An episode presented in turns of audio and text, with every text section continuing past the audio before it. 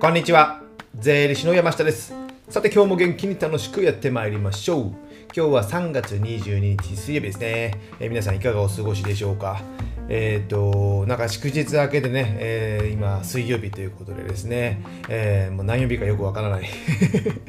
状況になってる今日この頃なんですけども、まあね、何度も言いますけど、自営業あるあるではね、このね、え、意外と休みがね、うざかったりするというね、淡々と仕事したい派なんですけども、まあね、えー、メリハリつけてしっかりやっていきたいなと思っております。じゃあね、今日のテーマはですね、仕事の話ですね。ちゃんとした仕事の話で。えー、交渉の話ですね。交渉上手は営業上手ということでですね、この交渉の話、やっぱね、えー、自営業になると、いや、フリーランスとかになるとやっぱね、自分で仕事取っておかなきゃいけない。そうするとやっぱ自分で営業しなきゃいけない。その営業するためにはね、やっぱね、えー、この交渉っていうのがね、やっぱね、えー、欠かせないと僕は思っております。でね、この交渉っていうのはね、あの、サラリーマン時代ってなかなかできないんですよ。なかなかできない。えー、自分がね、その権限が何かしらの権限あるかっていうとなかなか出ない。な、ない？なかなかない。持ってないことが多いじゃないですか。中小どっかの中小企業で働いてました。じゃあね、えー、価格の権限とか業務内容とかいろんなね、えー、権限を自分で持って、えー、お客さんとか取引先と交渉してるかっていうのはなかなかできてないですね。僕自身もなかったですよ、えー、まあ料金新規契約の料金のとこでちょこちょこっとしたね、え交渉というかね、えまあ、やり取りはあるのかもしれませんけども最終的にね、え決済をするのは上の方とか所長になってしまいますのでなかなか自分ではできない。なので最初はね、僕もね、サラリー、えー、起業したての頃、独立したての頃っていうのはね、かなり苦労したと思います。で、いろいろ人、いろんな人に相談したり、コンサルも受けたりしてですね、意外とその料金とか、えー、こういった交渉というね、えー、勉強は結構営業のね、コンサルとか僕受けてたんですよ。面白いでしょ？あの、営業、まあ、紹介がありますみたいな感じで行くじゃないですか。で、そこでね、いろんな話しますよね。その時に、え僕録音しててですね、その交渉、あの、面談の時の話を録音してて、それコンサルの人に録音データをね、送ってね、えー、その後アドバイスもらうみたいな。そんなこともしてたんですよ。なのでね、まあ得意、まあ得意、そこで勉強になったっていうのはね、えー、かなりありますよね。やっぱね、えー、じゃあ税理士事務所勤めてたやつが、じゃあ再、えー、独立して、じゃあそういった料金の交渉できるかっていうと、なかなかそこはね、えー、できてない人が多い。勉強しながらやって、えー、る感じになりますので、そういったね、教わるっていうこともいいかなとは僕は思いますね。で、そのね、えー、話戻しまして、交渉の話なんですけども、えー、交渉ね、何事も交渉ということでね、やっぱね、まあ一つはやっぱ料金、価格とかですよね。えー、高い、安いね。この料金っていうね、価格っていうのは面白いところで、もらう側からしたら高くもらいたい。払う側からしたら安く払いたいみたいなね。えー、バランス取れてないですね。バランス取れてないっていうのは変な言い方ですけども、お互いやっぱね、えー、メリット、デメリットがある。ね、えー、自分、僕自身もそんなに高く払いたくない。でも良いサービスは受けたいってやっぱあるじゃないですか。でももらう側としてはね、えー、僕もお客さんとかによくアドバイスしてますけど、えー、1円でも高く値上げをするとね、えー、しなきゃいけないので、この辺の価格の交渉っていうのはね、やっぱね、え仕事の内容とか、えまあ、自分の立ち位置とかね、え仕事、紹介者とかね、えそういったことでやっぱ変わってくるんですけども、やっぱね、その交渉の、えね、え手段を、手段をっていうんですかね、交渉のやり取りを、まあ、自分の方に寄せるっていうのはね、非常に大事ですよね。でもね、えー、この自分本位じゃいけないですよ。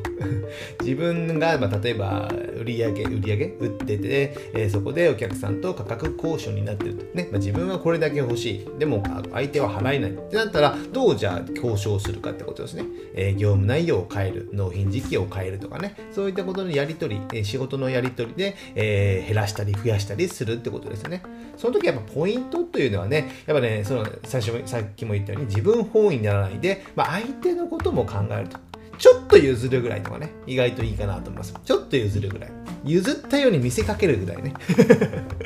これができればね、かなり良いんですけども、譲ったように、だから、えー、言い方悪いですけど、最初はね、高く見せといてみたいなね。そこで、えー、値引きしといて、で、えー、相手はお得で買えたみたいなね。そういったやり取りっていうのはね、意外と大事。でも最初高く見えてると、えもう交渉の土台にも乗らない可能性もあるので、なかなかそこはね、難しいポイントになりますよね。でも、まあ、自分だけのことをわがままを言わないで相手のことを考える、まあ、64ぐらい相手6自分4ぐらいでやってるとやっぱいい取引関係かなと思ってます。それはねまあね、えー、その売り手買い手の立場にもよりますよ。じゃあ売り手の人がもうすごい有名な方でその人にしか頼めないとかね、えー、そういう人に頼みたいとかだったら、えー、やっぱ売る方が強くなったりするじゃないですか。ね、えー、もう料金はこれですってねかね、えー、もう交渉もされないみたいなね えー、その人とは交渉できずに、まあ、その窓口になっている人と料金のやり取りする。これが本当に一番いいんですよ。僕らってその感情が出るじゃないですか。えー、あこのお客さんだからみたいなね。このお客さんだから安くしよう、高くしようとかね、えー、感情が入るじゃないですか。でもその担当者に、えー、この料金で決まった正規の料金で、え言われると、なかなか交渉しづらい。その担当者もね、それで、それをするのが、その交渉するのが仕事なので、下げたりすることができない。上げればね、え成果はありますけど。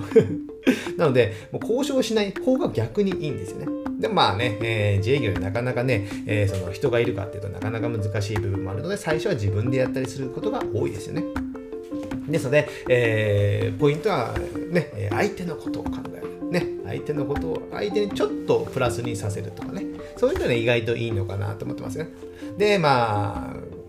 僕の仕事とかで言うと、まあ、銀行融資とかもたまにあるんですよ。で、なんかね、えー、付き合いでこれに入ってくださいとかね、兄さんに入ってくださいやら何やらかんやらね、まあ、付き合える範囲でね、付き合ったら僕はいいのかなと。それでね、じゃあ、融資がもらえるかっていうのはなかなか難しい部分もある。で、えー、この担当者っていうのが、じゃあその担当者がずっとその銀行の視点に、その視点にいるかってといない。まあ、3年おきぐらいに交代して、えー、せっかく紹介でね、なんかね、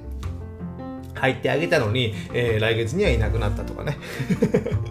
だからその記録が残ってるのかってなるとねなかなかね次の新しい担当者でね、えー、いやこの前なんかしてあげたじゃないのでそれは関係ありませんみたいになったらどいかがなものなのかなと思いますね。僕はあんまり銀行に対してそのプラスになることはそこまでしてないですね。もう何かしら口座作るぐらいならいいかもしれませんけどもあんまりね面倒なことは僕はやらないようにしてる。だからここも交渉のところですよね。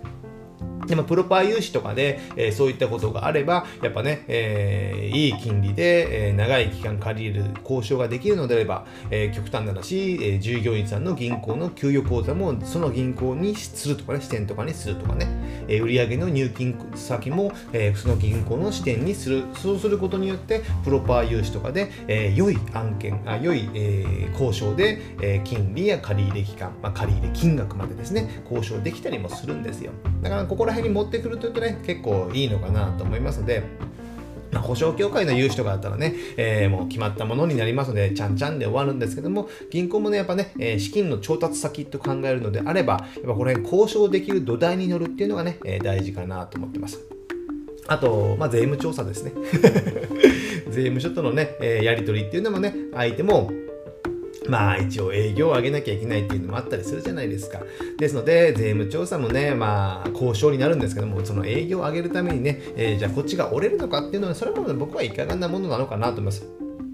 その戦えるというか、戦うわではないんですけども、そこに無理してね、え譲らなくてもいいですよ。こっちはこっちのね、ちゃんと、えしているのであれば別に譲らなくてもいい。だからね、えー、税務調査ではお土産が必要だって言いますけども、そんなことないですよ。別にちゃんとやってれば、ちゃんとやればいいだけの話。で、間違ってれば、あ間違ってましたと、え、変更を、修正すればいいだけの話になりますので、そこもね、えー、変に交渉して、じゃあお客さんにね、本当に有利だったのかっていうのはあるので、えー、まあそのね、本当にまあ変なことしてて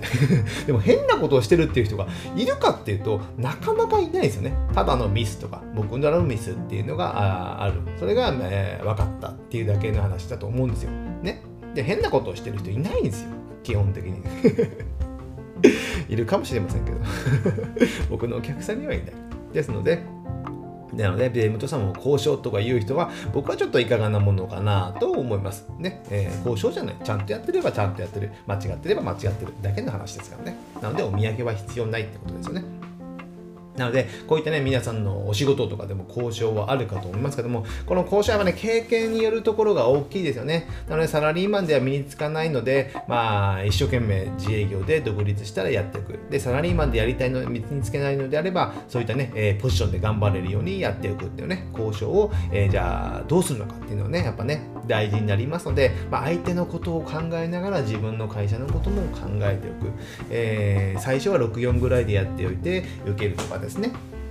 で、えー、ですので、それで受けておいて、えー、自分のやっぱね、ブランドとか、やっぱね、えー、自分でしかできない、自分の会社でしかやれないとかね、あとキャラクターとかですね。なので、まあ、例えばブランドだと本を書いてるとかね、えセミナー講師をどこでもしてるとかね、そういったブランドがつくと、やっぱ価格とかは、え下げにくく、え売り手が強くね、交渉できるようになりますので、えー、まあ、聞かれてる方は自営業とか独立された方が多いかと思いますので、まあ、自分のブランドを上げて動くことによって価格はね、えー、上げれる、まあ、下げられないってですね。で、ちゃんときちんとね、それもホームページとか料金表をきちんと作っておくことで、まあ、下げにくい。まあ、時価だとね、なかなか分かりにくいですね。高く取れるかもしれませんけども、まあ、そこも難しい。で、あと自分のやっぱね、レベルですよね。その価格と自分のレベルが合っていなかったら、それは、ね、お客さんは分かります。お客さんもバカじゃないんですよ。ね、ですので、今だとネットでね、えー、検索すればいろんな情報の料金とかね、えー、出てきますよ。見積もりとかね。見積もりサイトとか多数あるじゃないですか。ねえー、車の下取りの見積もりしたらね、えー、5、6件からね、ブワーっと電話があるとね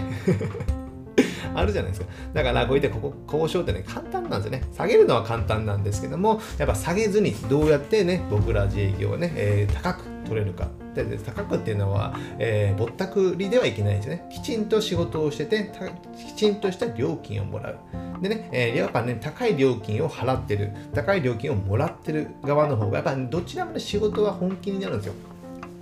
よくやっぱコンサルとかでね、えー、するのが、安いコンサルもいいのはいいんですけども、やっぱね、どっちも本気になる。じゃあ月1万円のコンサルと、えー、1回、例えば、客単話、100万円のコンサルって100万円払う方も本気になるじゃないですか。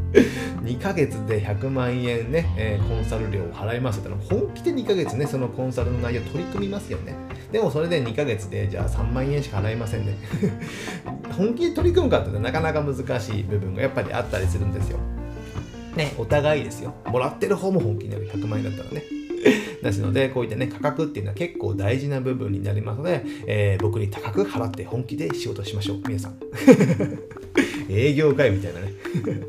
なことはどうでもいいんですけども、やっぱね、交渉上手は営業上手ということでね、この交渉の手段、えー、これはね、やっぱ勉強、日々勉強になりますので、いろんなね、本とかも読んだり、えー、してね、え、やっぱね、勉強はしておいた方がいいかなと思ってます。ね、でも相手のことを考えながら交渉するっていうのはね、えー、間違いないかと思いますね。